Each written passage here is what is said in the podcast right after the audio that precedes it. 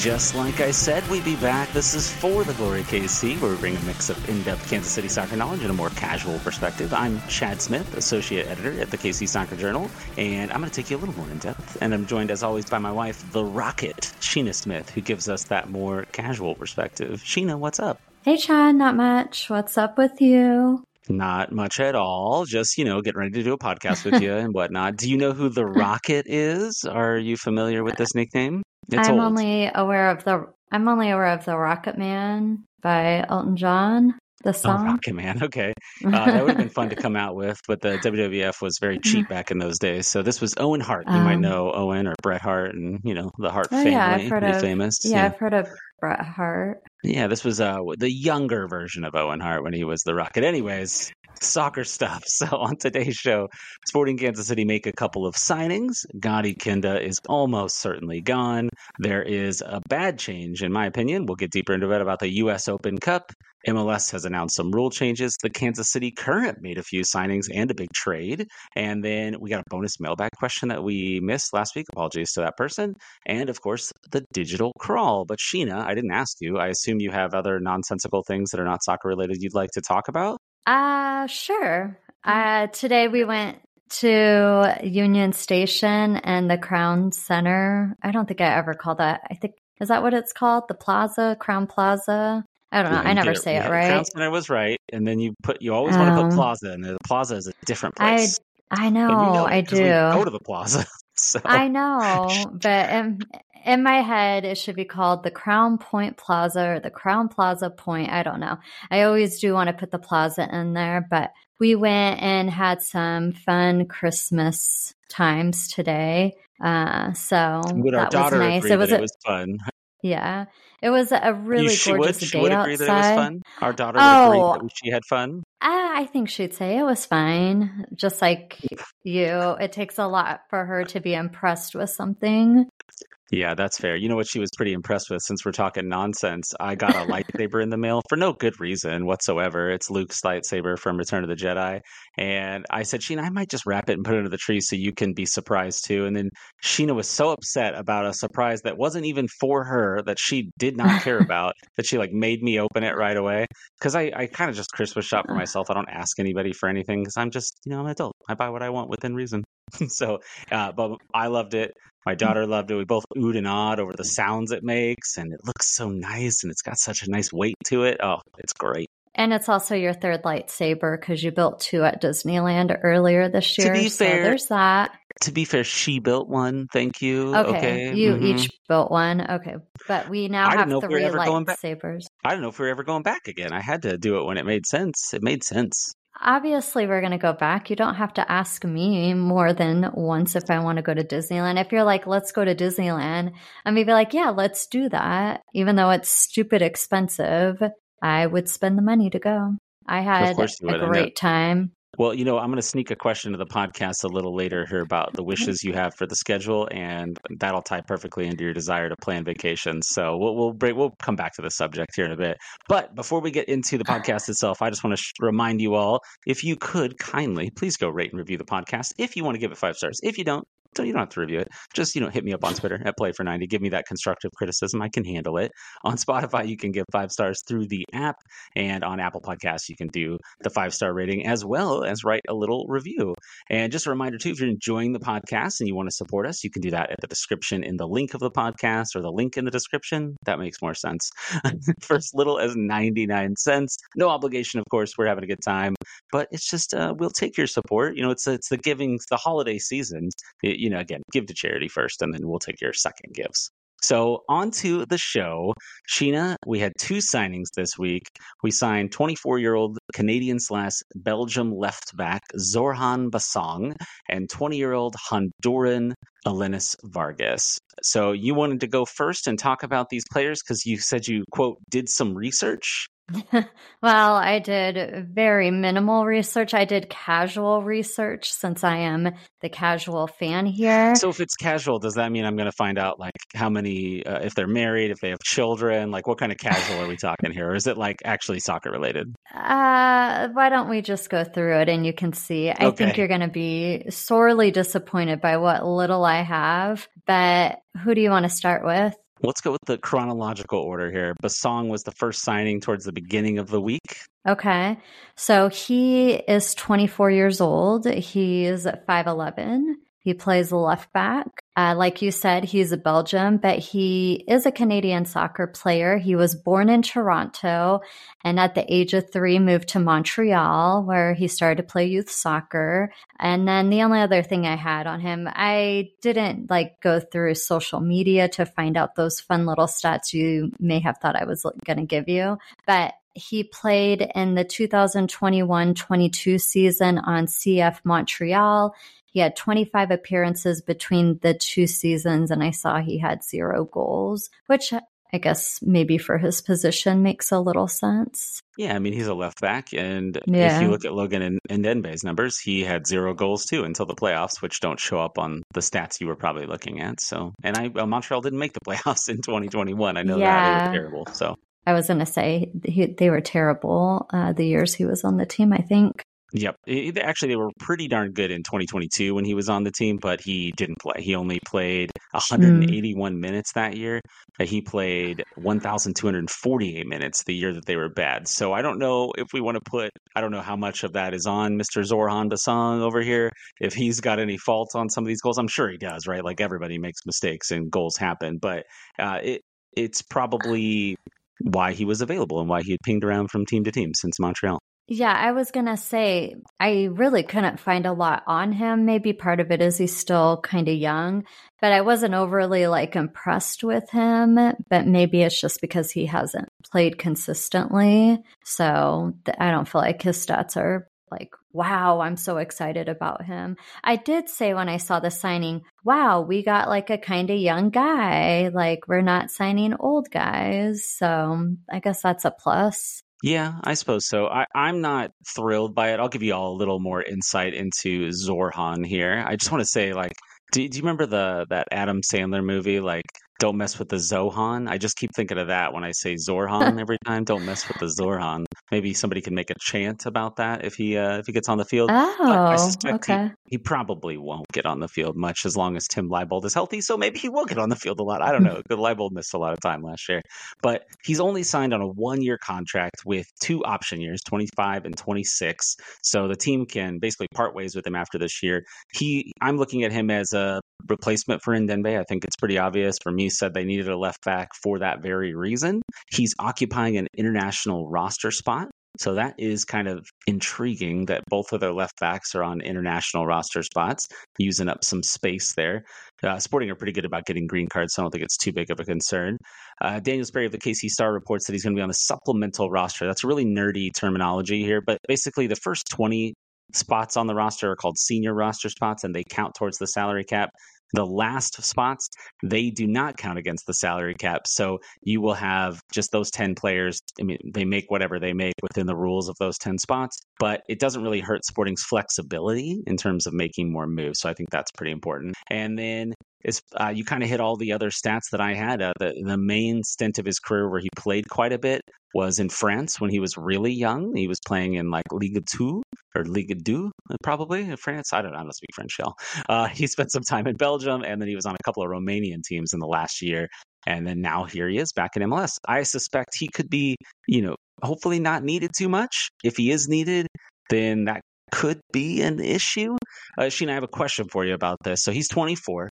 Uh, Natty Clark just signed with SKC2. He's 18, I believe. Maybe he's about to turn 19. And uh, I had kind of floated him as an idea of maybe he should be the the next left back. I don't know if they want to give Natty more time to develop, and they just kind of know that if Zorhan isn't doing well when Ndenbe's back, they can just cut Zorhan and go back to Ndenbe and Leibold and just kind of have that as your left back pairing. You don't really want to have three players playing the same position when it's left back or right back, things like that. So maybe that's all it's going to happen. He's going to get a chance. If he's impressive, he can stick around. If he's not, he'll be gone, you know, before the season's over or at, at the worst at the end of the year. What was your question for me? Oh, like what did you think about them signing Bassong versus Clark? I don't know if I actually said those oh, words. Yeah, you didn't. Yeah, you just started talking. I was like, wait, I don't hear a question. I, you know, in the last episode, Natty Clark was the one player I thought would be good for Sporting Kansas City. So it is a little disappointing, but I understand based on the logic you just gave why maybe he's not, he didn't get signed to SKC. Um, but hopefully he can develop more under SKC too. And then maybe next season they can reconsider and give him a starting contract. Yeah, I'm still kind of holding out hope that Ndenbe will come back, be amazingly impressive, and then get Me sold too. for a few million dollars, and then oh. that will make. Oh. Well, you, you don't like the selling part. I knew you didn't like. Yeah. um, but I don't want I him to be sold. He's still he's still so young. With these young guys, that's kind of the purpose of these U22 slots. Either sign a guy that's going to be a 10-year starter, which I don't think that that's what most of the guys at that age want to do is hang out in MLS for a decade. But sell them on, make money off of them, and then Clark could come up, and it could be Clark, you know, backing up Leibold at that point once he's had more time to develop. I'm already writing off Zohan Bassong, Zorhan Bassong, who just arrived at the team, so hmm. I hope he's good. I don't take it personally. I don't know anything about the guy uh, other than yeah. You know, he's he's kind of pinged around from league to league. I want to throw out one other name that I was hoping Sporting would consider. Uh, you you might not know this name, Isaiah Lafleur. He had been on the SKC Academy before, and I was hoping he would get signed to a professional contract. This was a couple couple of years ago, and then he he didn't. He ended up deciding he wanted to go overseas. He spent a little time, I think, at Porto B, which is a, a Portugal team, a really good Portugal team, but that's their second team. Then he ended up back in the states with Houston, and I think he was on Dynamo two last year, and now he signed for the Philadelphia Union, who are kind of known for developing young talent. He seemed very promising to me. He's just a couple of years older than Clark. I thought, oh, that'd be a good signing to have come in and be that that temporary left back. But who knows? Maybe maybe bridges were burned when he left. Maybe feelings were hurt. I'm not really sure what happened when he left the team. But that was a name that I had on the in the back of my mind, and he signed this week with Philly, kind of right around the Zorhan signing. Huh, that makes me wonder if they maybe were looking at him and then he signed with the union and or they yeah. knew he was going to. Yeah, that could be. It's possible. So you mentioned Sporting KC 2. I think this is a good transition point. Let's talk about the other signing. It is Alenis Vargas. He is a 20 year old Honduran. Before I give away too many stats and kill Sheena's research, Sheena, what else do we know about Mr. Vargas? Yeah. So, like you said, he's 20 years old. He actually just turned 20 on December 4th. So, he was born in 2003, oh, just to yeah, just to make us feel old. He was born in 2003. Uh, he's six one. He plays forward. Uh, and then the rest of what I have is just some stats from when he was on SKC2 last year. So he played 21 games, or that comes out to 1,196 minutes. He had 13 starts. He scored six goals, and then something I found fun. Two of his goals were left footed and four were right footed, which uh, means he had a 15% conversion rate. So that's all I really had on him. All right, yeah, I don't I don't have a ton more statistically, but I will add some kind of context to the signing. He's a forward. He does play winger and striker. He was mostly a winger for the team when he first arrived, but then there were a lot of injuries at striker and he ended up being the center forward and actually scoring quite a bit of his goals from that position, but he's pretty dynamic out wide. He looked very exciting. He is also going to be on the supplemental roster, according to Daniel Sperry. So Sperry doing all the work out there, figuring out these weird roster things. So again, doesn't hurt Sporting's flexibility. However, unlike Zorhan, who's on a one year deal, he's on a three year guaranteed contract through 2026 with an option for 2027. So he had played in Costa Rica before coming on loan to SKC2 and then he is from Honduras. So he's actually from San Pedro Sula, which is, you know, Roger Espinoza is from Honduras. He's a Honduran. So somebody, I can't remember who said it online. Somebody said uh, Sporting always has to have a Honduran on the team. So with Roger gone, they got to get a Lennis in there. So he's his spiritual successor. They are nothing like each other. Uh, Vargas is incredibly fast. As you heard, he was tall. Uh, he's going to also occupy an international roster spot, which is an interesting kind of twist. But he's somebody, if you've been listening to this podcast, I've been throwing his name out a lot. I've thrown him out. I think last week's episode, I said when we asked that question Yeah. about who from the twos would I want to bring up, Vargas is one of the guys I wanted. I said it when we kind of wrapped up SKC 2's season. He missed their lone playoff game because he got injured right towards the end of the season, but he is fast, which I'm very excited to see some speed brought to this front line because there, besides maybe Agada and Shelton, there's not a lot of speed out there on the team. As far as I'm thinking, Vargas could be the first winger off the bench behind Russell and Sallói. I really liked him with the twos. We'll see if how he does in practice. I had said on this podcast actually that he had still been training with the team, and there you go. Probably was training with the team because he was going to get signed. I hope that he gets to play. I hope that if it turns out that uh, like Russell needs to come off, I hope he is the sub. I hope it's not Shelton. And we know that Peter Vermes likes to play the people he trusts. So I just wonder how quickly Vargas can earn Peter Vermes' trust, especially being so young. Yeah, I, I fear it's going to be a yeah, I fear it's going to be a Jake Davis situation where he doesn't get a chance until somebody gets hurt It's or possible. And I think it depends on the several people.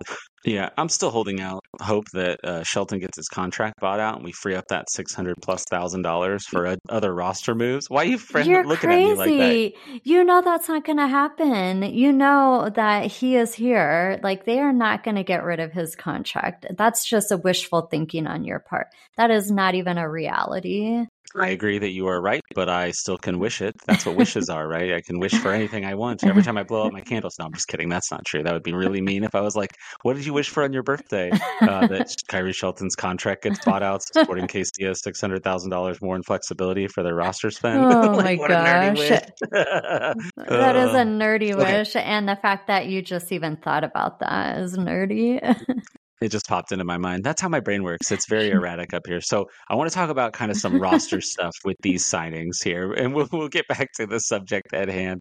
So I said international roster spots, mostly or always. MLS teams have eight spots, but Sporting have already traded one away. They traded one away to Nashville last year, uh, which ironically Nashville retraded already. Nashville's so weird. They always trade their international spots, but they needed one to find to sign uh, Sam Surridge last year. But Sporting have already filled all seven of their international spots uh, Agada, Voloder, Radoja, Leibold, Rosero, Bassong, and Vargas. However, I suspect that some of those guys got green cards. Uh, was the only U22 guy that didn't get a green card already. Like the other two had already picked up theirs.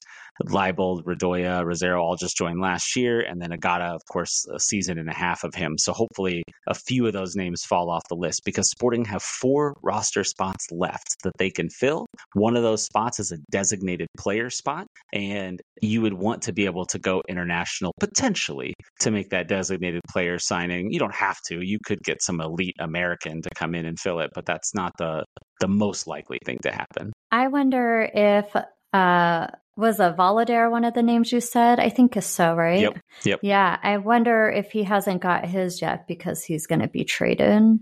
I don't think that has anything to do with it. I think it has to do partially with the US government and partially with the government of the country you come from. So that said, Thommy got his Oh. green card and Voloder didn't, and Thommy's been here less than Voloder. So I don't know. Maybe who knows? And they're from I know that the same country.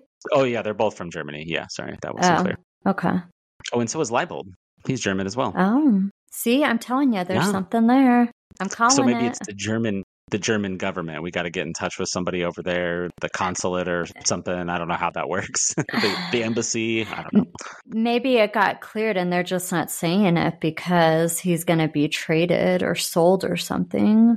Hmm, good point. Now, it also could have got cleared because there used to be a rule, and this rule is going to change. We'll get to that in a little bit. There used to be a rule you had to have your green cards in place before the roster freeze deadline, which is usually the night before the season starts, like the Friday before the season starts. So, any of those first five people I mentioned could have gotten green cards in the last year, and they would then not count as internationals for the 2024 season. So, that stuff will be announced probably closer to time, or they'll just announce it as they need to. Like, oh, a signing was made. We also got a green card for such and such. There's no real need to announce it right now. It probably keeps Sporting to have some leverage to trade like their international spots to other teams. If they act like they don't have a lot of them left, they can pretend they have a create a create a demand right by a lack of supply. So I don't I don't know. We'll we'll see more, but it, it's something that's going to play into the roster build. You got to fill those last four spots. Well, if they're going to fill them at all, but they're, they're going to probably make at least one big signing, I would think, either before the season starts or before the summer transfer window is over. And you'd hope it'd be a designated player because this brings me to my very next point. Gadi Kinda is quote extremely unlikely to return end quote according to paul tenorio and tom bogert mls insider both they both work for the athletic and they both said that talks with sporting kansas city and gadi are currently quote inactive so it sounds like gadi is gone going back to last week's episode i'm blaming you sheena for not willing up his contract option a month ago when we played sporting director. No, I'm sure it has a yes. lot more to do with a war in Israel and Gaza and all, all of the complications of, you know, being a, a, a Jewish person in the world and not probably wanting to be closer to your family and you're you're so far away from everybody. So I know his wife is from over there as well. And that's gotta be tough being halfway around the world when there's a war going on, when you probably have friends and family that are impacted by it. Okay, so I have a couple questions. One, does his did his wife move here when he moved here, or is she still over in Israel? Yeah, I believe I'm. I'm actually I'm positive she's here because I've seen pictures of them like, okay. carrying their baby and stuff. Remember, he had a baby this year, and oh, like, carrying yeah, their baby right. into games and things like that. And so, yeah, I know she's here. I've seen like things on her social media and stuff. Yes, I follow Gadi's wife's social media. I know such a creeper. Anyways, what was your other question? My other question is Do you know if he's already back in Israel or is he trying to sign with another MLS team? Do you know anything about that? Yeah, good question. So I don't know how that would work exactly because he is out of contract, but he's not a free agent. So I don't remember the rules are so complicated in MLS. I don't know that another MLS team could sign him. Last I saw from his social media, he's in Miami like this last week. So uh, I don't think he's going to sign with Messi. If you're wondering, he, him and Messi play the same position, so I don't think they have the kind of um, money to um. bring him on board as well.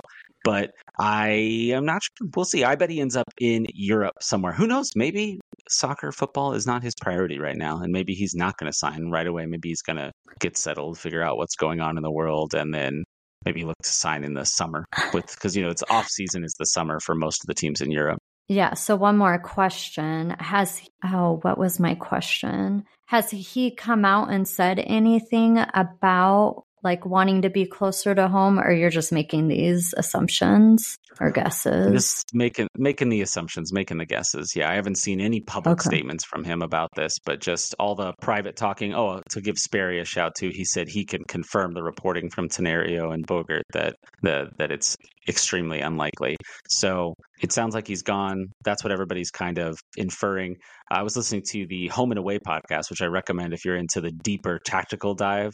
Uh, Sheena and I disagree on the quality of that podcast. I really enjoy it because they go really deep, and I learn a lot about how the, the game is played. Some of the stuff I can't even comprehend because my brain is just, I'm just not very smart, frankly. But uh, they were talking about how his family is actually from the region where kind of the raids happened from Hamas, where they entered into Israel and took captives and, and shot people at the, the concert venue and all that stuff. So I, I have to imagine, you know, he knows people that were affected, whether it was that they were hurt or, or whatnot. I don't know, but uh, I have to imagine it being so close to where he's from has an impact on him. For sure. I don't know me personally that I'd want to go back to it, but that's me. And I don't have a problem with that podcast. It's just I'm too casual of a fan. So it has nothing to do with them. I don't want it to sound like I don't like them. I think I've only heard them when you listen to them and I'm in the same room as you. And it's just too nerdy for me. That's all. I'm sure they're great people. yeah, you know I'm I'm sure it's a wonderful podcast if you're into the the nitty gritty, but as a casual fan, not for me. Yeah, I recommend check it out. I, it's funny. Remember, if you all were listening to this our podcast last year when we were just beginning, Sheena went through and like listened to all the other Sporting Kansas City podcasts out there and kind of ranked them. And what's funny is the ones she liked the most were all just like these really casual takes. And I was like, yeah, I can't listen to them because they don't teach me anything. Like they're just saying stuff I know, or in some cases, like just like everybody, uh, they'll make mistakes and I'll go, wow, that's not right. but like I, you know, it's like I, I gotta let it go. Oh, speaking of not right, that's a really good transition point. I think on last week's podcast, I said Sporting Kansas City could potentially buy Erik Thommy's contract down and sign two designated players this offseason. And while technically that is true, you are allowed to do that, it doesn't look like they have the budgetary space to do that. Uh, Drew, who is one of the hosts of Home and Away, I convinced him to write an article for the KC Soccer Journal. I encourage you all to go listen to it, and I'll, I'll throw it in the the notes here. But he broke down kind of how that works in terms of like what where's the flexibility at. There's some guessing involved because there's some things we don't know. We don't like Alenis Vargas. He had a transfer fee because they bought him from the team that he played for in Costa Rica, I want to say. And he Eh, we don't know what, how much that is. We don't know how he's still in the supplemental roster if he had a transfer fee. We're like, maybe it's incredibly small. Like, I don't know how the rules are. Maybe SKC two played the fee to circumvent some rules. I don't, I don't know how it works. But whatever it is, the team basically can sign one designated player, and then they have a few hundred thousand dollars left to fill their other spots. So they don't. They're going to basically be able to make one big move unless they make some trades, buy out a contract, something like that. All right, Sheena, any other thoughts about Gadi Kinda before we switch gears away from sporting specificity to some MLS topics, abroad, uh, widely speaking here? The only other thing I was going to say on Gadi Kinda is I hope he finds another team. I hope his family and his friends are okay. And it was nothing personal on why I didn't bring him back a month ago when I was the sporting director. I just haven't been overly impressed with him. And I, I think I'm in the minority with that. But think you I are. wish him, yeah, I wish him all the success going forward. Me as well. And maybe you never know. He might be one of those guys that comes back in a few years, right? Maybe he wants to be closer to family, but then as situation and things in the world change, maybe he wants to come back and, you know, play a little later on. That said, he'll be older by then and Sporting already has a problem with being old, so maybe that's not the best move. I think he's still 29 right now, so it's kind of a kind of a bummer to see him go when he's right in his prime cuz you know, this team could use more players in their prime. Well, they better get another player to replace him who's in their prime. If you think about it, they got Gadi when he was 25, so they were trying to do that, and then you know he's he's moving on now. So who knows? We'll see what happens. Let's talk yeah. MLS rules. Actually, before I get into the rules, something that came out after the rule announcement that kind of has everybody rightfully in a tizzy is Major League Soccer announced that their MLS clubs will not participate in the 2024 US Open Cup. Instead, they're going to send their MLS Next Pro teams into the competition. Uh, if you've been a follower of the Open Cup, you'll know that the two teams have not been allowed to compete in the past because they could end up playing their senior team and the complications around that. So instead, now it'll be the two teams playing and not the senior team. Uh, I did talk to Sporting KC2, like their PR staff, and confirmed that players can still be loaned down from the first team. So think of your Ozzy Cisneros, Danny Flores, Felipe Hernandez, guys like that that have been going on loan, Ballitor, Afrifa. They could still be put on loan down to that team and play for them. But they said don't expect Johnny Russell or Alan Pulido or anybody to be loaned down, which I think we all kind of knew once they announced this rule. So this announcement means that there will be a non MLS team, at least not a first division MLS team, winning the U.S. Open Cup for the first time since 1999 when the Rochester Rhinos won that. Um, so, Sheena, thoughts? I have a couple different thoughts about it. I think that it's kind of unfortunate. I saw somebody's take on Twitter that I kind of agree with. Uh, I must like you must have followed them when you were running the For the Glory KC Twitter page. It's a Phoenix Rising fan, and because we used to live in Phoenix, I think of all the like markets that don't have an MLS team and like how exciting it would have been. I don't remember Phoenix Rising going to a Phoenix Rising game where they played an MLS team outside of preseason, but I I think those opportunities are just kind of unfortunate. They're not going to be happening anymore. I guess it's fine that the MLS pro teams are going, but it's not the same. And part of me in the back of my mind can't help but wonder like, are they doing this so Messi isn't playing like the Tulsa Athletic or, you know, playing on like a high school field or something like that? I just I think it's a it's an interesting competition. I know there's a lot of history behind it. And we've won some of those open cups as um, sport or Sporting Kansas City, not us personally.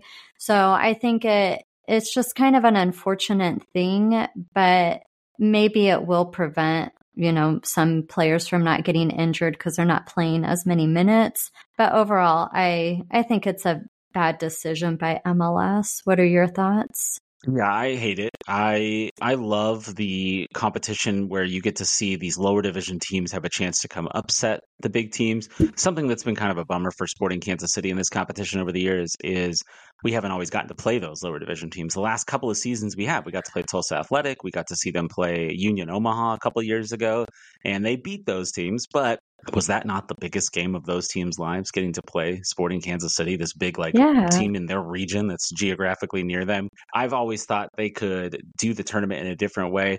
My my open like kind of the thing I was thinking about the Open Cup was that why stop the MLS teams from being in there? already in the opening rounds of the Open Cup, some MLS teams don't play their first team players, right? Or they play a lot of backups and they bring guys up on loan. Think of when Sporting played the Tulsa Athletic. They did play some stars because they were struggling really bad and they hadn't won any games. They were trying to break out of a funk. But in the past, it's not uncommon. Even against Houston, when we ended up losing and getting eliminated, we played a bunch of backups. Stephen Afrifa started at striker. He's the third on the depth chart, you know?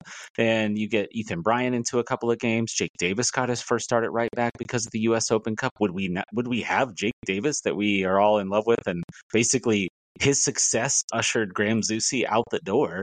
Like this, none of this would have probably happened if Davis doesn't get on the field and be impressive in that game. So I'm bummed for that perspective. There'll be still some guys getting loaned down, getting that with the twos, but oh, I don't, I don't know. Uh, why not just let the first teams be in there? And then if they don't want to take the competition seriously, they don't want to put Messi in a game like that. They want to give teams rest, whatever it is. Then play your backups, play your kids up on loan from your academy or the twos. But don't force it to be like you can't play your first team in this competition. Yeah, or giving MLS teams the option to opt in a, into it. So like if you don't want to be in the competition, you don't have to, but I bet there's some teams that would want to just because of I don't know, I always like seeing um not necessarily like Sporting Kansas City, but like teams playing Sporting Kansas City, but like Phoenix Rising, I always go to them just because they are like my secondary team. But Phoenix Rising, it would it would be fun to see Phoenix Rising beat like some other team that's not Sporting Kansas City, St. Louis, or you know whoever, LAFC. You know, I think rooting for an underdog is always a good story, and especially to like Tulsa Athletic last year, a lot of people kind of jumped on the Tulsa Athletic bandwagon for some of those games. Yeah. So, and uh, would we have even known them had they not played? I'd never heard of them prior to them playing Sporting Kansas City. So I think there's just so much opportunity. And I think back to didn't Sacramento win a game, like win one of the Open Cups before or get like pretty far? a few seasons. They got to the oh, finals well, you said, in 2022. Yeah. So, though. like, no, that's what I meant. Go to the finals. But, like, that's cool. And how many of these newer MLS teams made it? I mean, you said no one had won outside of MLS since the 90s or whatever. But, like, did St. Louis make it pretty far in those competitions? Did FC Cincinnati? Like, I mean, there's no. Oh, okay. Well, never mind. Well, Cincinnati did good point. last year. Yeah. They, they were they were almost all the way to the finals, I think, right? They lost to Miami in the semifinals, and then um, they well, who was it in the finals? I can't remember now. uh, Houston, Houston won. They beat Miami oh, yeah. in the finals last year. That's right. Oh, the only time yeah, I rooted so, for Houston last year. Yeah, exactly right. Uh, I will say that uh, the MLS came out and basically said, Don Garber, I should say, said that it had to do with schedule congestion, right? The schedule is too congested. So a lot of people are saying, well, why are we playing this Leagues Cup? I'm I'm probably in the minority that I'm not mad about the Leagues Cup. I enjoyed the Leagues Cup last year. I thought it was fun. I thought it was interesting seeing the Liga MX teams come into the United States and play. That Chivas crowd was wild at Children's Mercy Park. We missed it because we were overseas at the time, but just getting even to see it online, you could see the energy and you see the videos getting posted. So I, there's so much fun stuff about the Open Cup. It's like from the early 1900s. It's like 1904, 1914, or something like that. That this thing's been going on, and it was uninterrupted until COVID, where there was two missed Open Cup seasons. So I, am very disappointed. I I think some more logical changes could have been made. What I would have really liked to see is force the MLS teams to travel to the lower division teams when you play them when they first enter into the competition. Like some of the teams entered in round three in the past and some entered in round four. Force them to go on the road. It'd be the most exciting game potentially in that franchise's history to get to host an MLS team and maybe upset an MLS team that might not send their stars and makes the the teams juggle their schedule.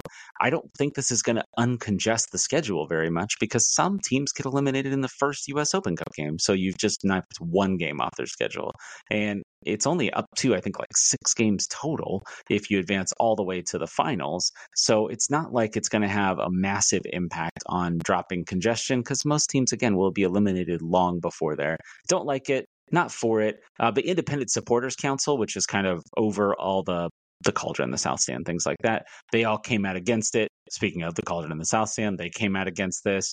Supporters groups around the country have. I don't know that pretty much anybody is happy with this. It's it's short sighted from Major League Soccer. Could Don Garber go back and be like, ah, just kidding, we actually do want to do it after all? Or is this like set in stone for 2024? I imagine exceptions could be made, but the deadline to apply was Friday, and that's when they announced this. Uh-huh. So on the 15th. So that that is come and gone.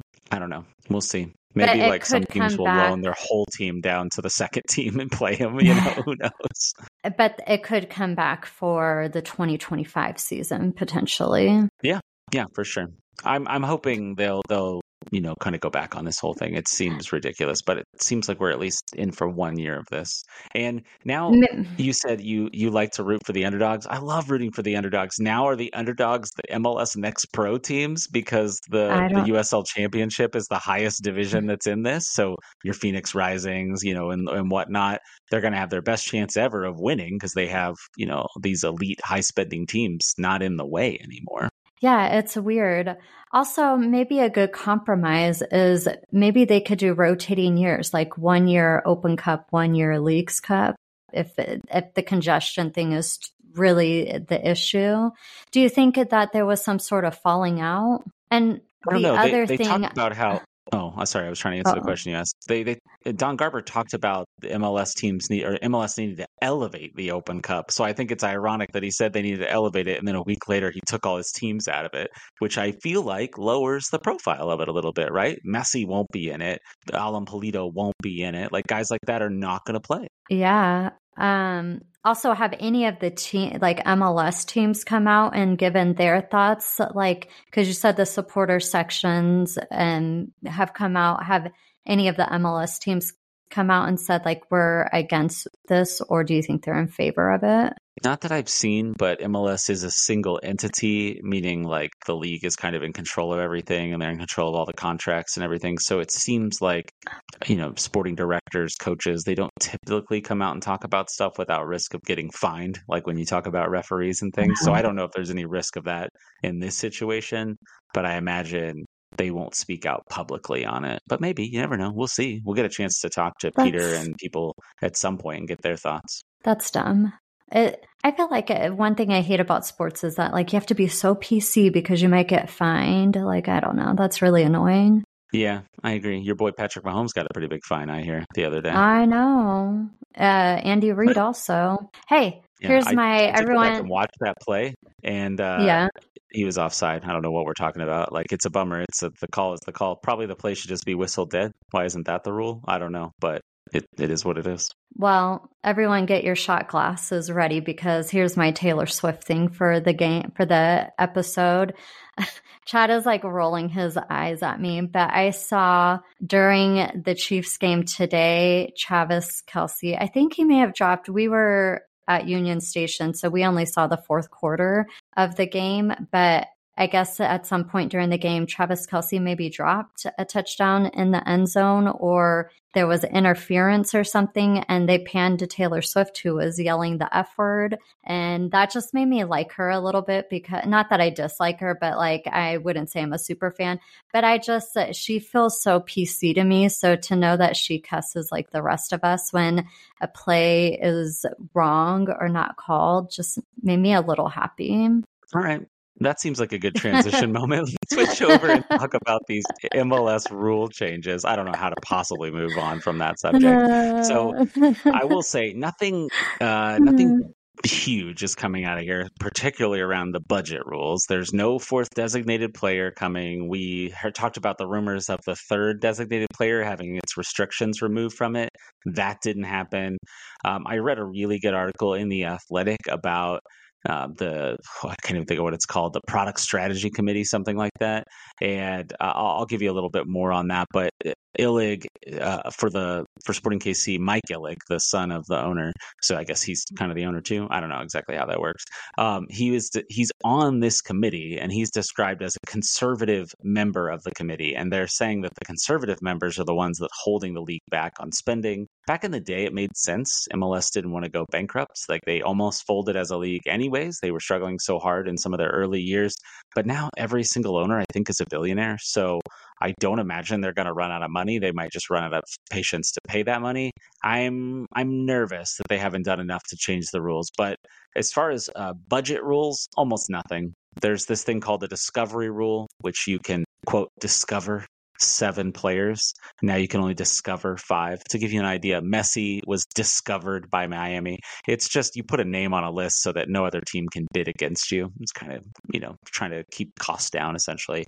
Um, the one change is that designated players that are really TAM players, targeted allocation money players, can earn allocation money on a player sale abroad. It's really nerdy roster rule. Essentially, just gives you some more money to play with in terms of buying down your roster when you sell one of your DPs. That's not really a DP, but it's a TAM guy like Erik Thommy. And then they pushed the green card deadline back, which is something we talked about in terms of uh, the secondary transfer window. You just have to get it done before then. So they have time to get those green cards.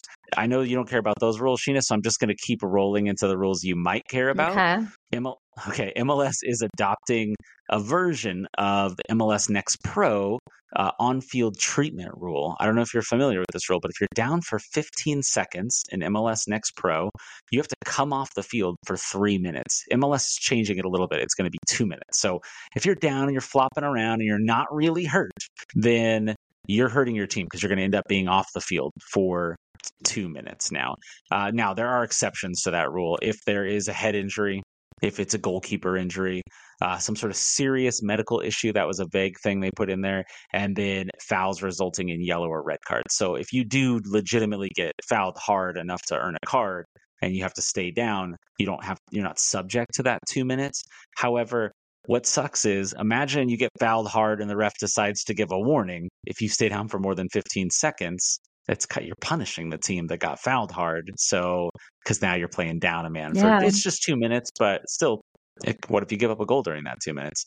It's going to be kind of gross. Yeah, that's interesting. I I have a mixed feelings on this. I there's a part of me that likes this because I hate time wasting when it's not my team doing it. So I think it'll keep games more competitive though, where towards the end of games, whoever's winning, there's sometimes, depending on the team, a lot of flopping and a lot of time wasting. So at least the flopping will go away. And so I I think overall it'll be a good thing. It'll keep people engaged, I think, because I think back to some of the games from towards the end of the season where there was so many quote unquote injuries and it it really takes you out of the game sometimes when they're happening back to back cuz the teams are just time wasting so I'm I'm not against this, but like you said, the yellows, um, what should be a yellow, and it's instead a warning, and now you've lost a player for two minutes.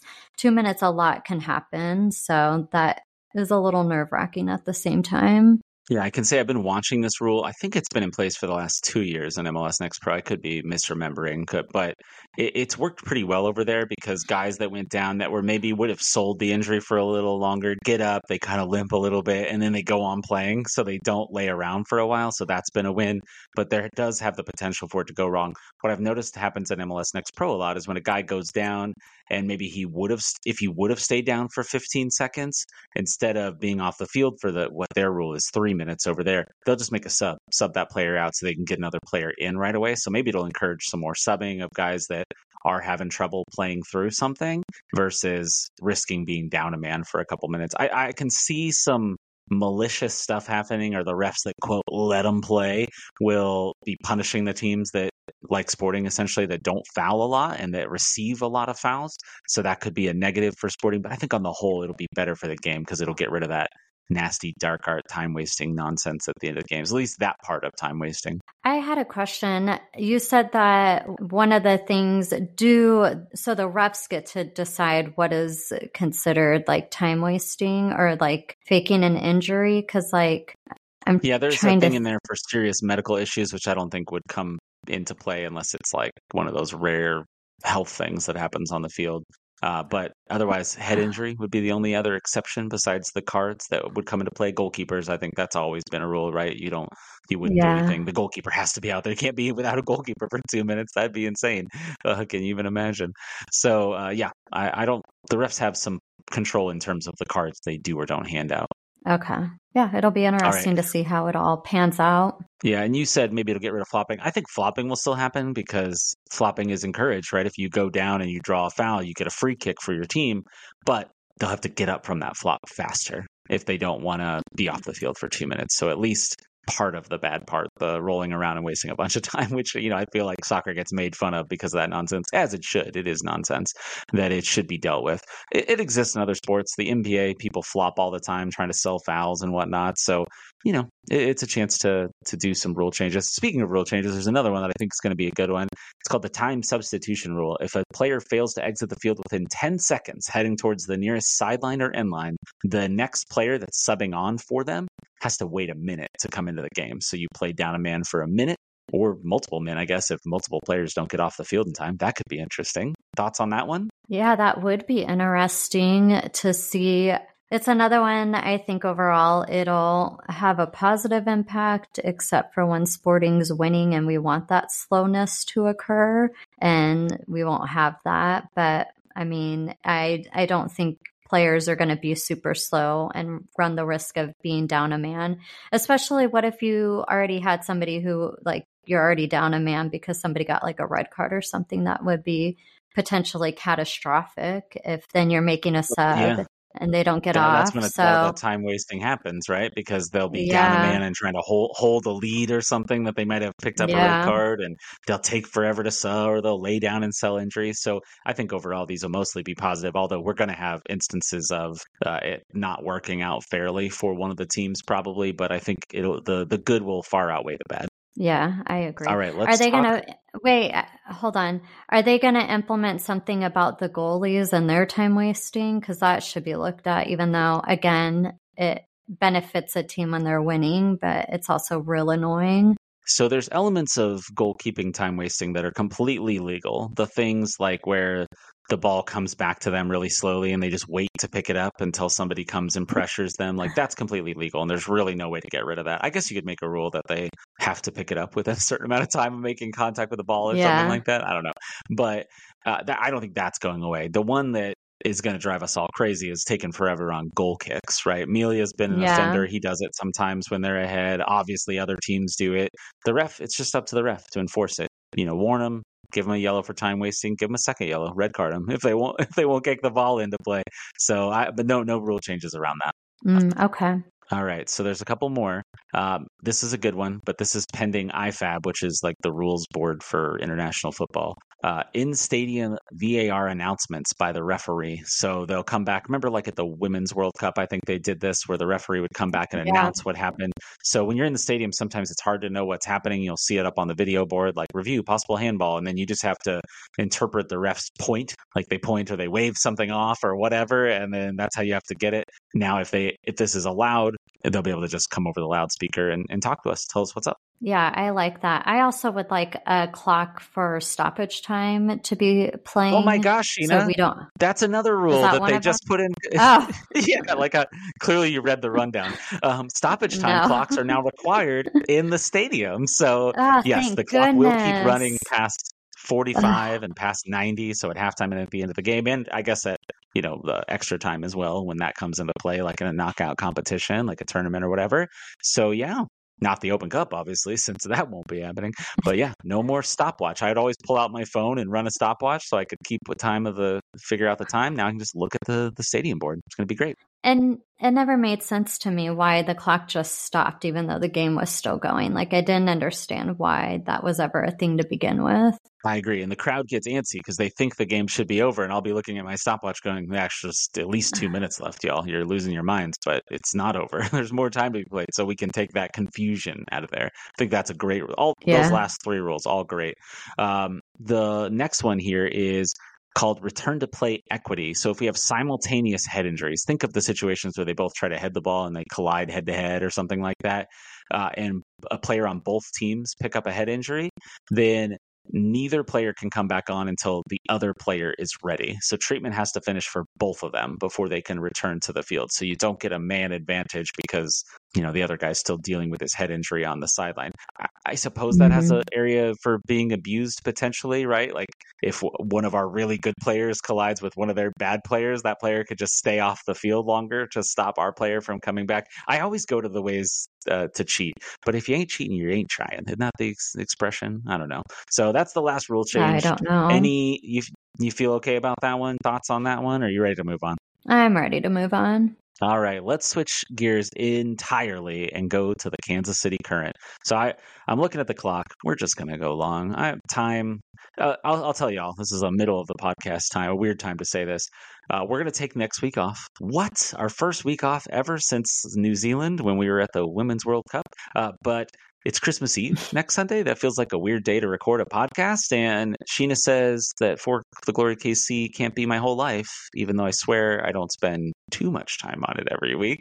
But we're gonna we're gonna take a week off. So we'll give you an extra long one this week because you have two weeks to listen to it. So there you go. All right, let's talk about the Kansas City Current. And this is ex- wait. Chad, okay. this is this is to your dismay that I am making you take Christmas Eve off because you would totally record if I was down with it. I mean, we'd have to do it earlier. We have some Christmas Eve festivities. We have a December 23rd party we're going to. We have a lot happening next weekend. So it makes sense that we would not do a podcast.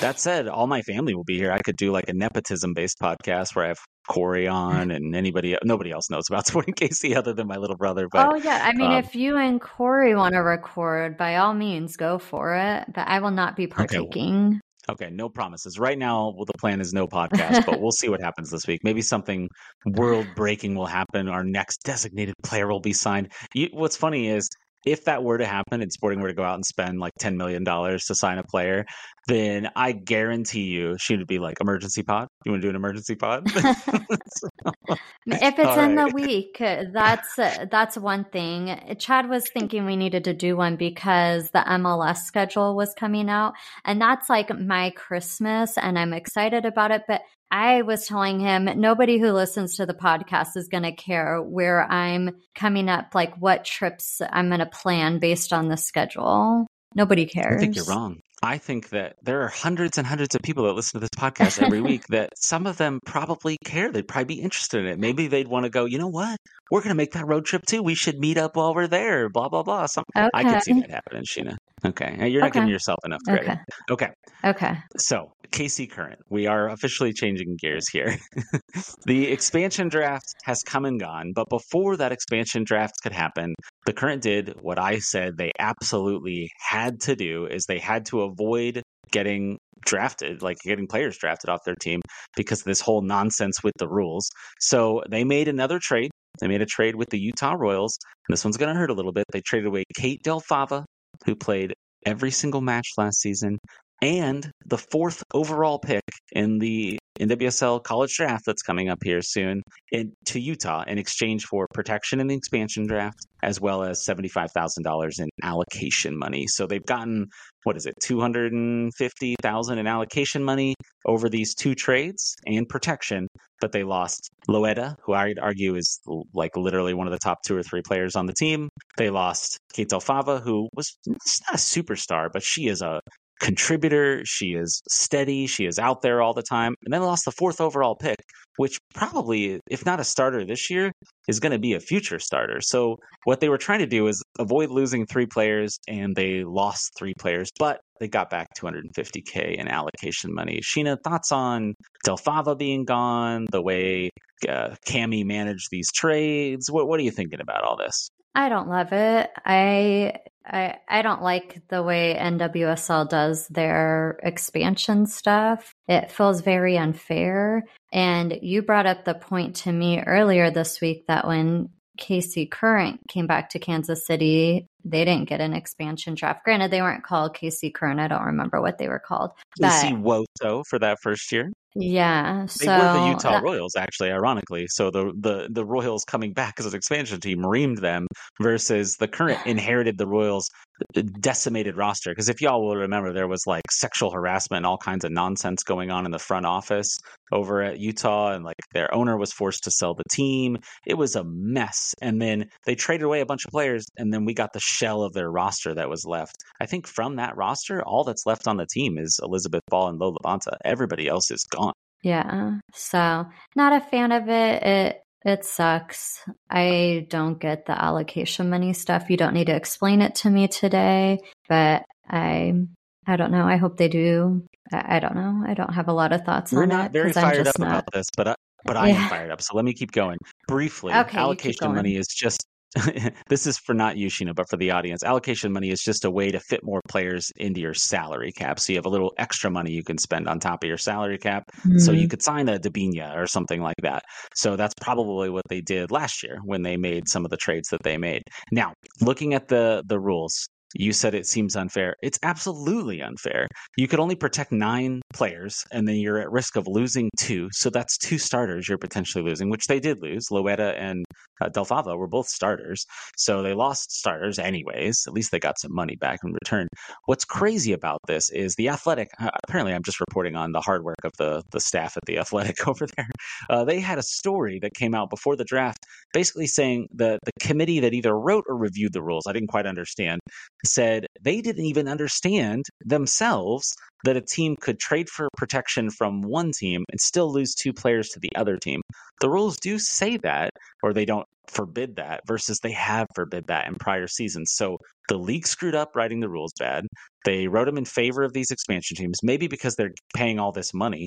But the Kansas City Current are building the first women's stadium in the world, purpose-built women's stadium. They built this amazing training center. They developed a, they put a bunch of money into the team and the league, and their, uh, their the Longs are on committees like trying to push this league forward. Right, they're spending in a way that other places aren't and they absolutely got screwed by NWSL here. I'm, I'm pretty bitter about it. I, I, tweeted right before the Del Fava trade got announced that, hey, what's the current doing? They still need to trade for protection. They can't risk losing two more starters. I think they made they overpaid to do these trades because they didn't want to have to put out a list showing who they weren't protecting. Think of all the hurt feelings in the locker room because there was going to be some star players that probably weren't getting protected. This team is really good considering they played really bad last year. I'm I'm chalking that some of that up to injuries, a lot of it up to injuries. The coaching change in the middle of the year was, or three games in was not great for this team. There, there, a lot of things going wrong. Vlatko though, he he's got a team still. They're still a strong team. I just hate how all this was handled. Oh, when I put my tweet out saying they need to trade for protection, Kate Del Fava's dad replied to my tweet. Did I tell you this, Sheena? And he said, you "Oh, did. they traded for protection." And I was like, did Kate get traded? I replied to him like immediately, and then the announcement came out like 30 minutes later. So I had a exclusive for a whole 30 minutes. Uh, I like put it in the Slack. I was like, do, do we know this? Is this known information? And then by the time everybody was like replying, going, I didn't know this, I didn't know this, and then boom, trade announced, you know, half hour later or whatever. So I'm upset. I think it's obvious. Any other thoughts about the I expansion, wonder, the stupid, stupid expansion draft? I wonder if her dad is bitter. That's why he said it to you. Like maybe they really liked KC. I mean, what's not to love about Kansas City? But agreed. I don't know. You know, Kate was a player that was on Utah before she was drafted by Utah, so there may have been an element of like having a comfortability going back there. And you know, uh, the coach is Amy Rodriguez. She was a teammate of Del Fava's both in Utah and here. So I, I, don't know if it's good, bad, whatever. She did all the right things and put out the right statements and is excited about coming home to Utah and thank Kansas City and her teammates and the city and everything. So she seems like a class act. Uh, if here's the thing about this, I think Del Fava was slightly expendable on this roster. I know that might be a mean take because they did sign Hanna Glas last year. She didn't play, so you're forgiven if you don't know who she is. She had been had a knee surgery and was rehabbing from that knee surgery. And I don't know if she was ever fit to play. I know she was training before the end of the season, but she was kind of widely seen as one of the better right backs in the world. She's on the Swedish national team, a very good player, but we haven't seen that. We don't know if she'll be the same post knee surgery, so who knows? And can she stay healthy for an entire season? She's never played a minute for us. We we don't really know. So they're going to need another right back now. Somebody's going to have to play right back. Maybe they'll bring back Addisyn Merrick. I always thought she was a more of a right back than a right center back. Yeah, maybe they will. I was going to say that uh, Kate Fava's not going to the worst place. I used to travel to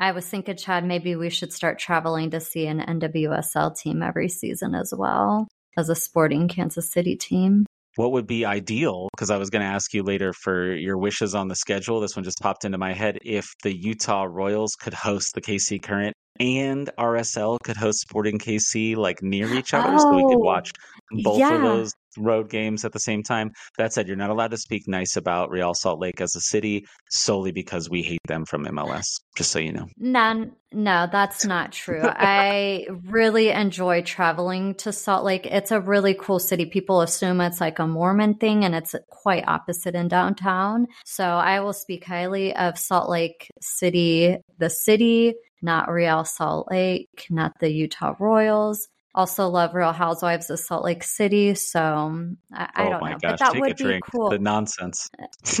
but that would be cool if it, like an NWSL team and an MLS team, they could like line it all up for me. That would be great. I don't know that that will happen, but that would be cool to just yeah. kill two birds with one stone. I don't know why you're murdering birds over here, but I agree with you. I think that it would be nice them. to, yeah, stoning them to death. Isn't that like a biblical thing? So, yeah, real quick, yeah. I agree with you in in principle, in the sense that it would be great to have the current and Sporting Kansas City play road trips that are like near each other, like within you know Wednesday, yeah. Saturday, that sort of thing, uh, in one of these cities at the same time. That'd be great. It'd be amazing. Yeah, I agree. Okay, so, on to some happier KC current news. There's been a couple of signings.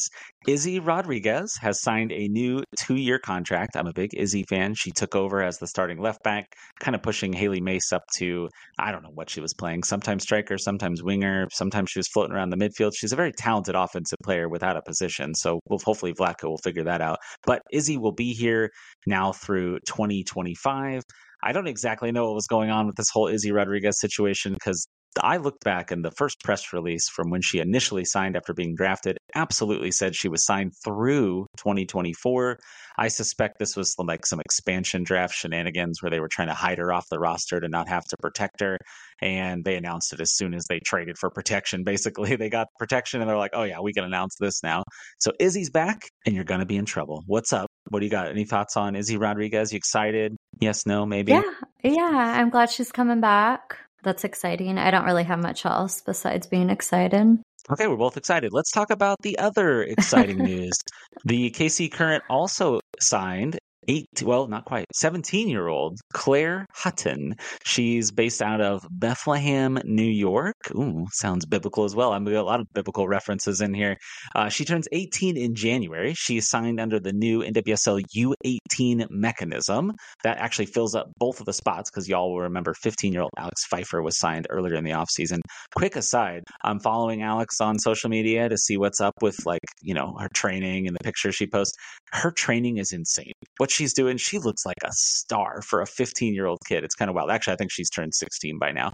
But, anyways, I'm excited for Alex. I don't know very much about Claire, but she'll turn 18 before the season starts, like we said in January. So I don't know if she's really on the U18 thing past that point because they're, the, all the rules really just protect them while they're minors.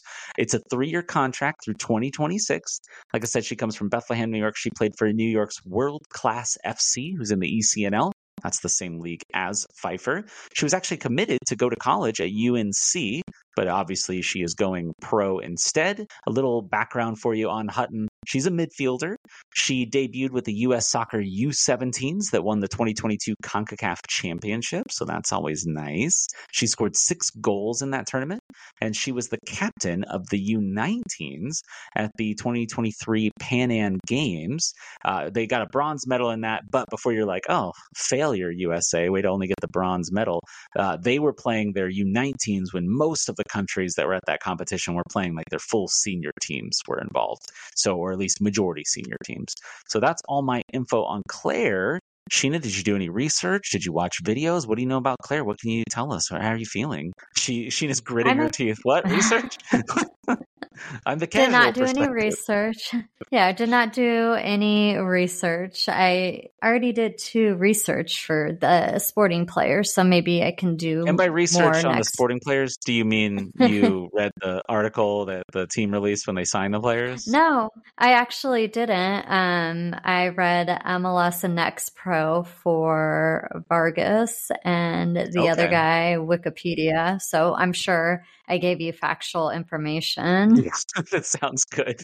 Not sketchy or dicey info at all. The other guy, no. Zorhan, the song you've already forgot Zorhan. Zorhan's name. It's Don't true. Zorhan, I Sheena already forgot his name. But anyways, did not have a chance to do any research on her, but I think I like seeing the younger players get signed. It's exciting and I'm I can't wait to see her and the 15 year old girl. I already forgot her name in action. Alex Pfeiffer. I've said her name multiple times. Yeah, Alex. I know. Sorry, I got sidetracked. Amazon just went through our yard, and I'm just making sure the lady didn't trip on all our cords and stuff. So, oh yeah, there's a lot anyways. of lights out there. It's a it's a hot yeah. mess in our front yard. Our neighbors either love it for all the lights and the color out there, or they hate it because it's like a little white trash. But I don't care uh, our neighbor made the quote that she didn't realize she lived next to Clark Griswold, which I thought was hilarious. But, anyways, I think you should recreate some of the workouts that she does. Oh, there's soccer based workouts. But,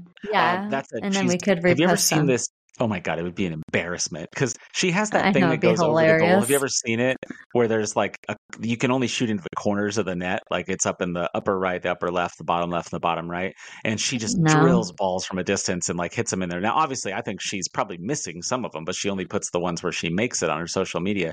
But then she also posts these things where she runs on that treadmill that's like like an ellipses. Are you familiar with this treadmill that's like kind of curved? Do you know what I'm talking about, Sheena?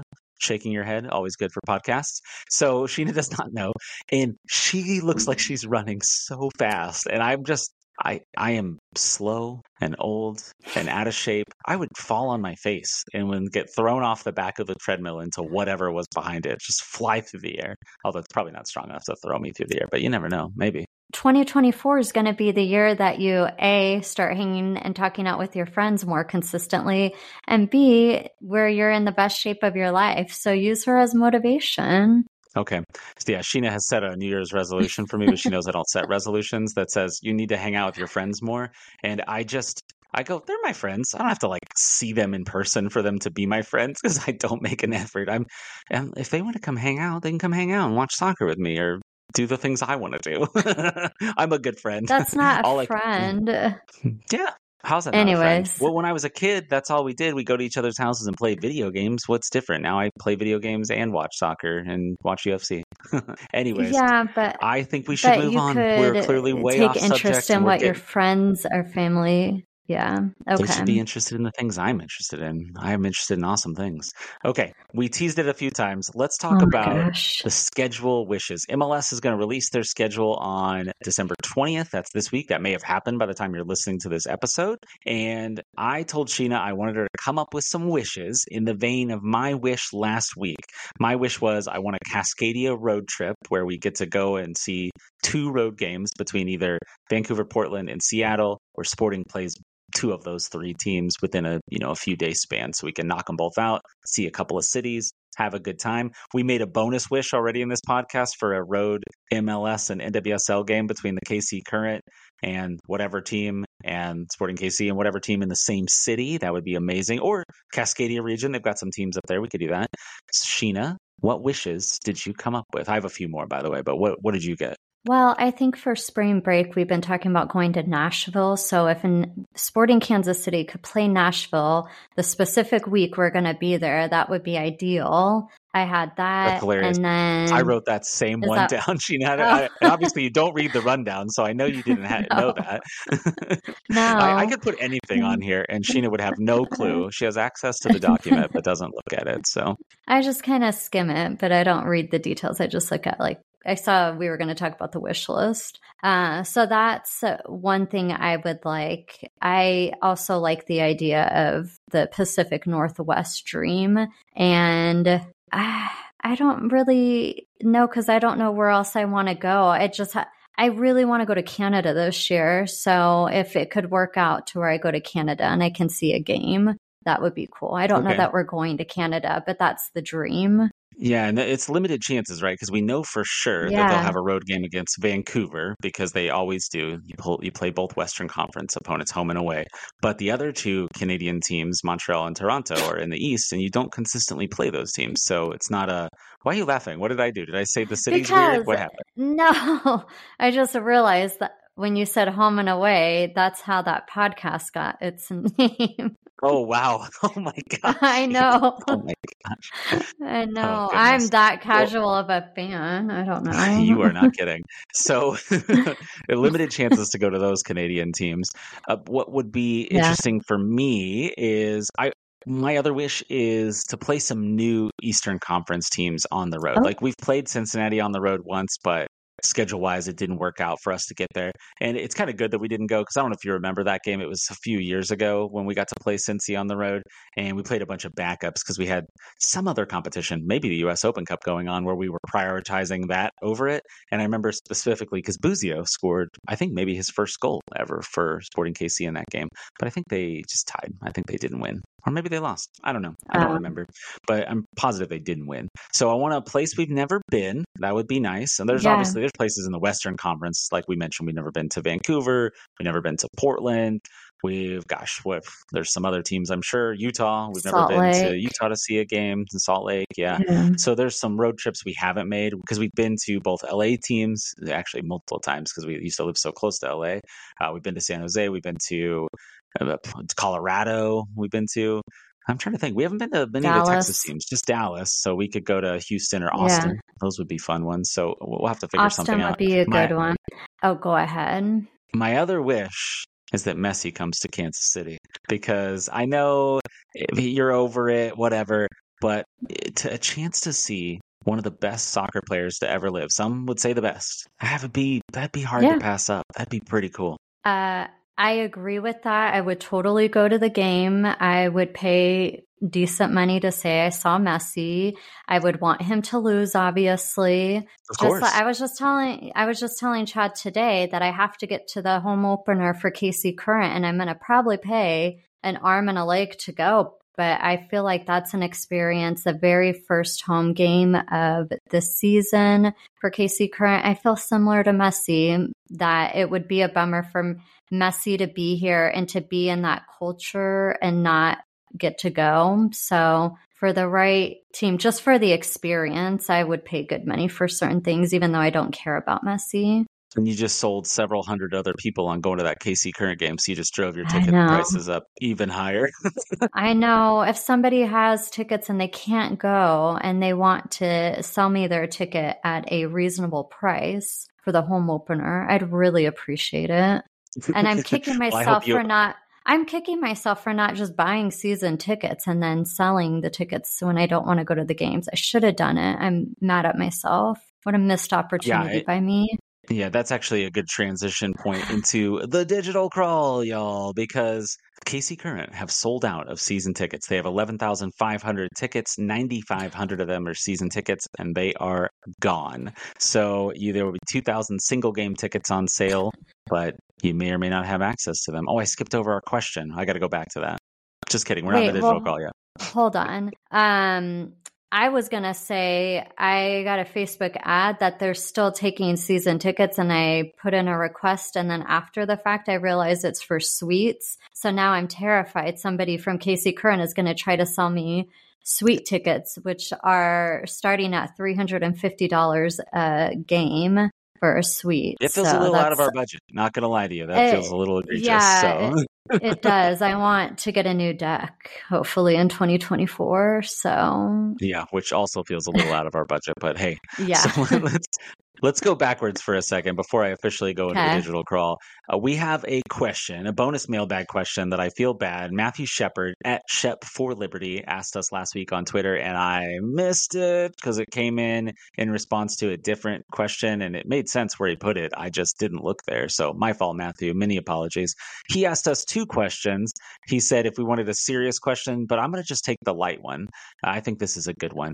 It said, How did each of you get interested in sporting KC? And what's your favorite memory of sporting Kansas City? So, Sheena, I'll, I'll go first. I'll give you a little further backstory here.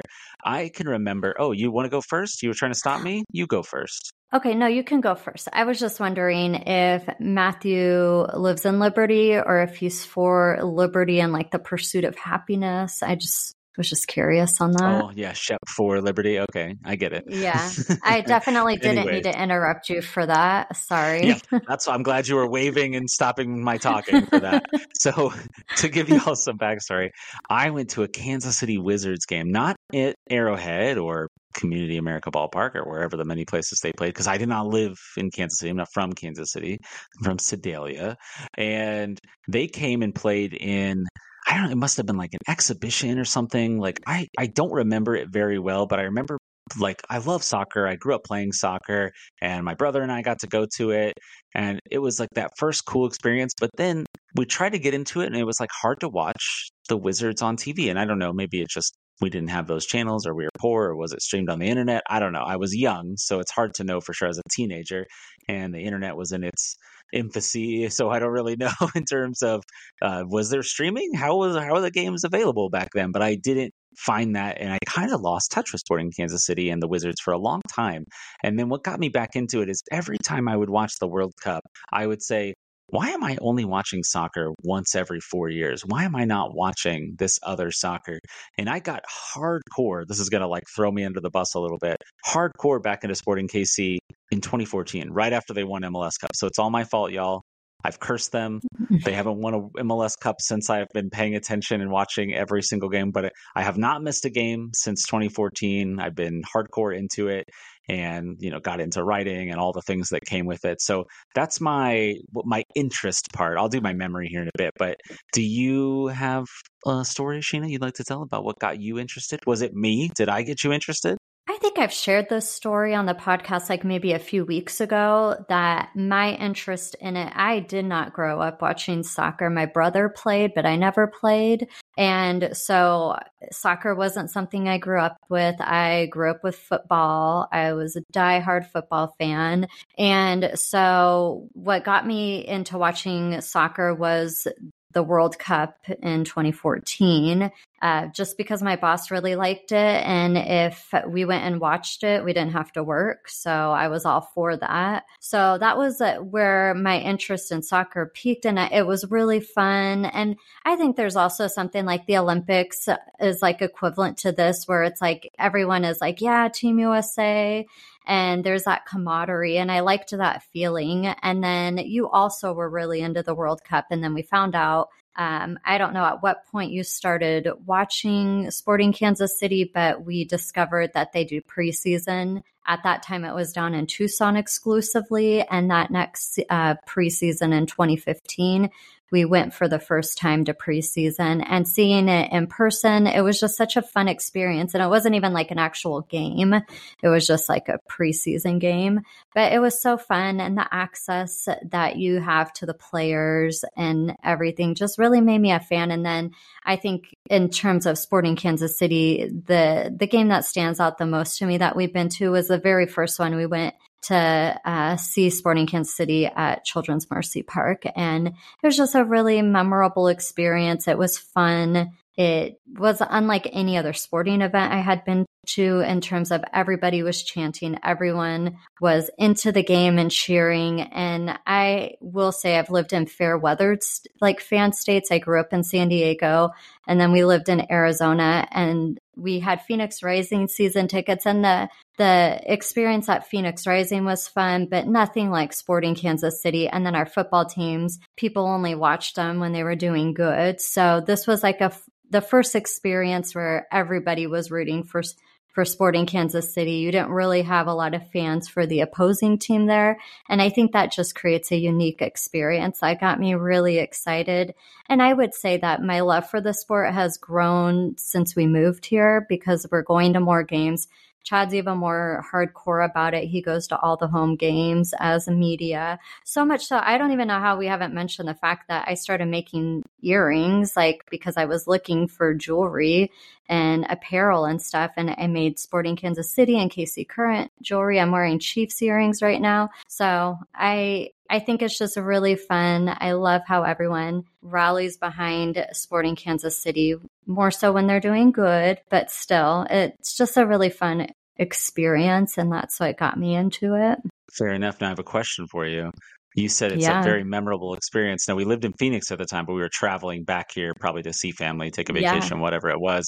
Do you remember what team Sporting played when we came to town? Oh, I don't know. Colorado? Ah, yeah, it was Colorado. Okay, Miss, it was very oh, memorable. Okay. You remembered the stadium. I'm glad you got well, the team I right. remember the experience. I okay. actually think in that game was there an own goal? Like, did Sporting have an oh. own goal in that game? Maybe I don't remember. That Maybe Zeus, did Zeus I, put it in his own net? I don't think it was Zusi. I don't really remember, but I think that was the first time I had ever heard of an own goal was at that game. I didn't, like I said, I didn't grow up with soccer, so I didn't really know much about it. And I do remember there was an own goal at that game, and I was like, what is happening? And it was Sporting who had the own goal. I'm wondering if that Graham Zusi own goal I'm remembering was in the Seattle road game that we went to that one year. I feel like he had an own goal at one of the games we went to, and we're like, God, we are just terrible. Like, what is the deal? so our well, and our track record going to away games not great. Like they don't win a lot when we're there. Yeah, we're cursed. So apologies to everybody that you know yeah. we're we're bringing the team oh, down. I wonder if this is going to be your favorite memory. Is the first time we saw LAFC? This is not my favorite memory, but that's a fun one. You should say that. By the way, I just googled that it was against Seattle that Zusi had the own goal, so I was right on that. I was confused. It wasn't Colorado, so I guess I was wrong before I was right. Oh, who Do you was want to give LAFC as your favorite memory? Oh, Seattle. Well, I said the, the very first game, but yeah, I'll yeah, I'll tell the LAFC story real quick. So we road tripped from Phoenix to see LAFC their the first uh, their first season playing against um, Sporting Kansas City. And our daughter, I think we've mentioned, she's not a huge. She loves playing soccer, doesn't love watching it. So usually when she goes to games, she brings her iPad, and so we had her iPad in tow, and they didn't allow electronics into the game, so it wasn't Chad even an iPad. Her, it was like an Apple Fire thing or the Amazon Fire thing. It was before she, we yeah. even oh, had yeah. her to an iPad. Yeah, that little pink Fire thing. Yeah, that's right. So she had an Amazon Fire, but they wouldn't let us bring it in. So Chad had to truck it back to the car, and and our daughter's just crying. She's like probably six at the time, and just crying because that means now she has to watch the game. And I'm like trying to console her, and I think right before Chad came back, somebody like who was working the security gate came up and he's like, We have something for you. I don't know if you would want it. And he hands us a ball and it's a soccer ball with all the players from Sporting Kansas City. I think it was from the season before or maybe like preseason. I don't know. Because there was some players' signatures on there that weren't still on the team but yeah, just so she got a soccer ball with signatures that's in Chad's office. And it was just like this really random thing, but I think they felt really bad. And maybe they had been searching for somebody to give it to. And so we were the lucky recipient. But the environment in LAFC Stadium is crazy. It was a really fun game. And so I like that memory a lot as well. And Sporting won, which makes it even better. And they, they won. Were the first team yeah. to beat LAFC in their stadium, and we were there. We've been back and, and saw him losing there too, just to be fair.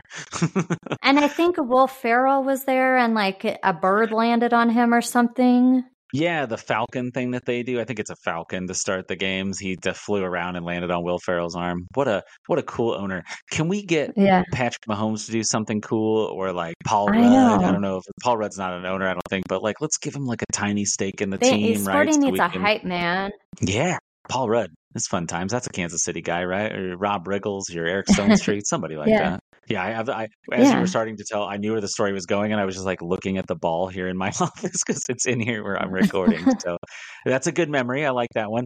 I'm going to tell you my favorite memory is one where I left everybody out of it. It's just a me memory. I flew to Kansas City on a Tuesday to watch the 2017 U.S. Open Cup final against the New York Red Bulls on a Wednesday. I stayed at my cousin's house. I like flew in, went to his house, hung out, saw a couple people. I went and saw people. I went and did things, Sheena. I, I hang out with people sometimes. And then went to this game, set alone. Well, I mean, I wasn't alone. The stadium was full. It was packed. Uh, we, Wednesday game.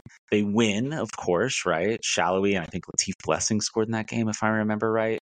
And they put the the I was on about the midline, like because you, you when you're buying one ticket, you know you can get like a pretty good spot. So I'm like right about the middle of the field. I have this freeze frame of like Bradley Wright Phillips uh, for the Red Bulls on camera, and then you can see me in the background, like a few rows up, and I'm like, ah, me, I'm on TV.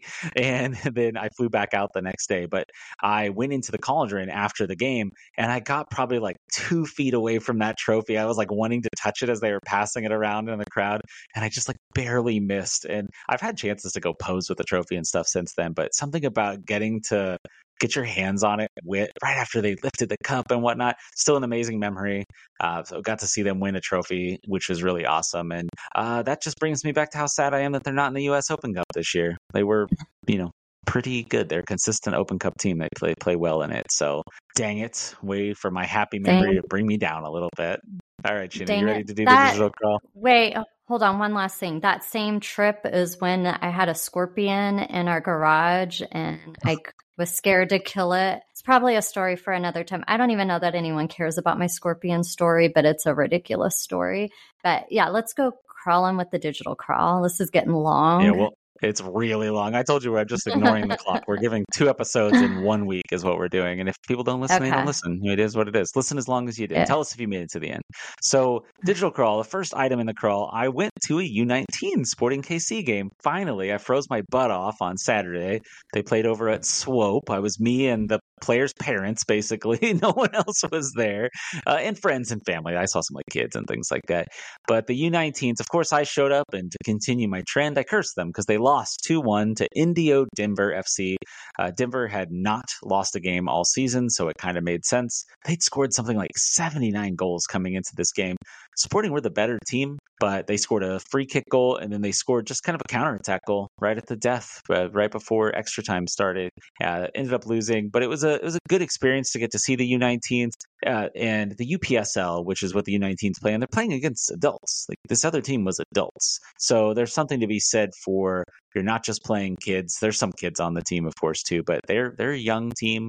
They had a lot of players playing up from the U17s on this team. Uh, it was good to see them, and I hope to get out to more games. But of course, I've ruined it, and they will have no more games this season. Uh, the Kansas City Current, we mentioned already, they sold out of season tickets, but a couple other things. Uh, Kristen Hamilton and Elizabeth Ball, I saw on their social media, they're both now realtors. I showed this to Sheena the other day, and I was like, what is happening? Are they still on the team? What's going on? Why are they in realty? Does the NWSL not pay them enough? so I don't know what's going on. But if you need a house, uh, hit up Elizabeth Ball, Kristen Hamilton. That'd be kind of fun, right? If you like a KC Yeah. current player helps you know transact your house currency move thing, this big life thing you have going on. You got some new realtors to help you out. Uh, also, speaking of the current, former coach Matt Potter is now the technical director at Bay FC. So he's landed on his feet after uh, missing most of last year. In other KC soccer news, the Kansas City Comets are now 4 and 0. Go Comets. Sheena, we got to watch a game this year. We haven't watched any games yet.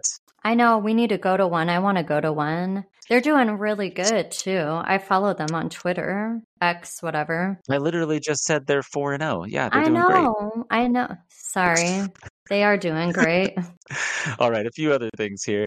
Uh, Italian center back Giorgio Chiellini, Chiellini, I think Chiellini is how he pronounces it, for LAFC. He retired. You might recognize him as the man who looks like he's about 70, but he's like 38. So he's retired from play. Uh, kind of a legend in Italian football. He's a very, very good player and won one MLS Cup with LAFC, almost won a second one. You know, they were there until the very end. Uh, speaking of LAFC, there is a little bit of a competition going to go on. You all may have heard of it. CONCACAF. It used to be called the Champions League, but now it's called the CONCACAF Champions Cup. LAFC has not qualified because of that loss. Ooh, sad face. So I wanted to run down the teams that are going to be in there because I didn't realize how many more teams were getting in. I knew they were expanding the competition, but I guess I didn't realize how much. So we're going to get in there the Philadelphia Union because they're the the league's that's not right. Oh, this is Inter Miami. Man, I cannot read my own writing here. This is terrible. Uh, Inter Miami because they won Leagues Cup. The Columbus Crew because they won MLS Cup. Uh, Vancouver because they won the Canadian Championship the Dynamo because they won the U.S. Open Cup. Nashville gets in as the League's Cup runners up, and then third place Philadelphia Union. There they are. Uh, League play League's Cup third place finisher gets in. The Supporter Shield winning FC Cincinnati. Ooh, St. Louis gets to play in this as the Western Conference regular season champion, and then the next two just had the best record that didn't make it for one of these other mechanisms. Orlando City, and the New England Revolution. So those nine teams, 10 teams, nine teams, 10 teams, that was 10, uh, they are going to have a little bit of a tougher path next year because they're going to play some extra games. They're going to have some schedule congestion. Where I was going with that is LAFC played a record number of games this past year. So Leagues Cup, uh, Champions Cup, all these different things. There's still going to be a lot of games, even if there's no U.S. Open Cup. So, anyways, Don Garber made another move this week. Sheena, did you hear this? They reinstated Bruce Arena. He can now coach again. I he did. was gone for like a few weeks. We still don't really know what he did or said. It was so bad he had to go on permanent hiatus until mm-hmm. he applied for reinstatement and apparently was let right back in. There's a rumor he's in the running for the DC United job, which is where he used to coach and he won titles with them before. So I did I don't hear know- about it. yeah, I don't know what's going on there. I maybe it wasn't as bad as it seemed, but why would you suspend him in the first place? I don't know. Uh, Why wouldn't you come out and say like that's some, the thing I don't understand is if it wasn't that bad that you can get reinstated, you they should just come out and say what it was. And if it was that if they can't say it, then to me that's so bad and you shouldn't be reinstated.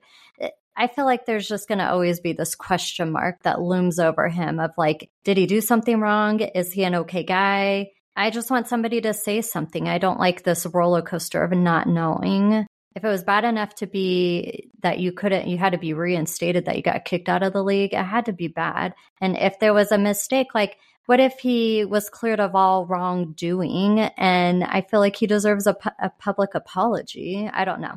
I have a real issue with this because I don't feel, I just feel like there's a lot that's unknown. And I just want to know what's up, like what happened and why is it okay that he got reinstated? I probably care way too much you. about this. It's yeah, I weird. know too, though.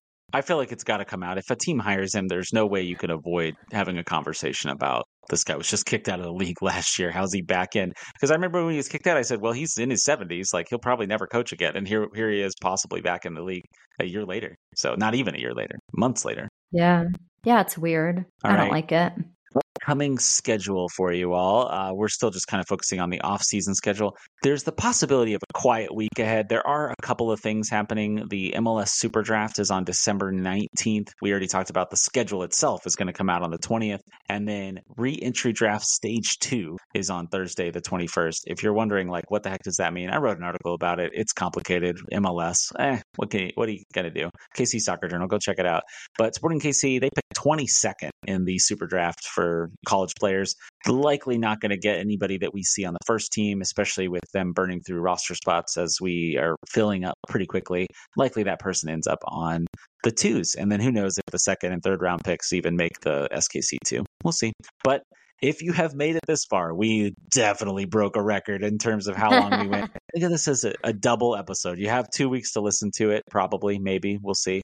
Um, but if you aren't already, be sure to subscribe to the podcast so you can find when the next one does come out. Tell all your Kansas City soccer friends, come engage with us, come have conversations with us. You can do that by going on social media at For the Glory KC on Instagram, Facebook, Twitter, Threads. You can email us for the glory KC at gmail.com. And here is Splitter Conspiracy and the KC Cauldron to play us out. Take care, everybody. Happy holidays. Merry Christmas, happy holidays. Take care, y'all.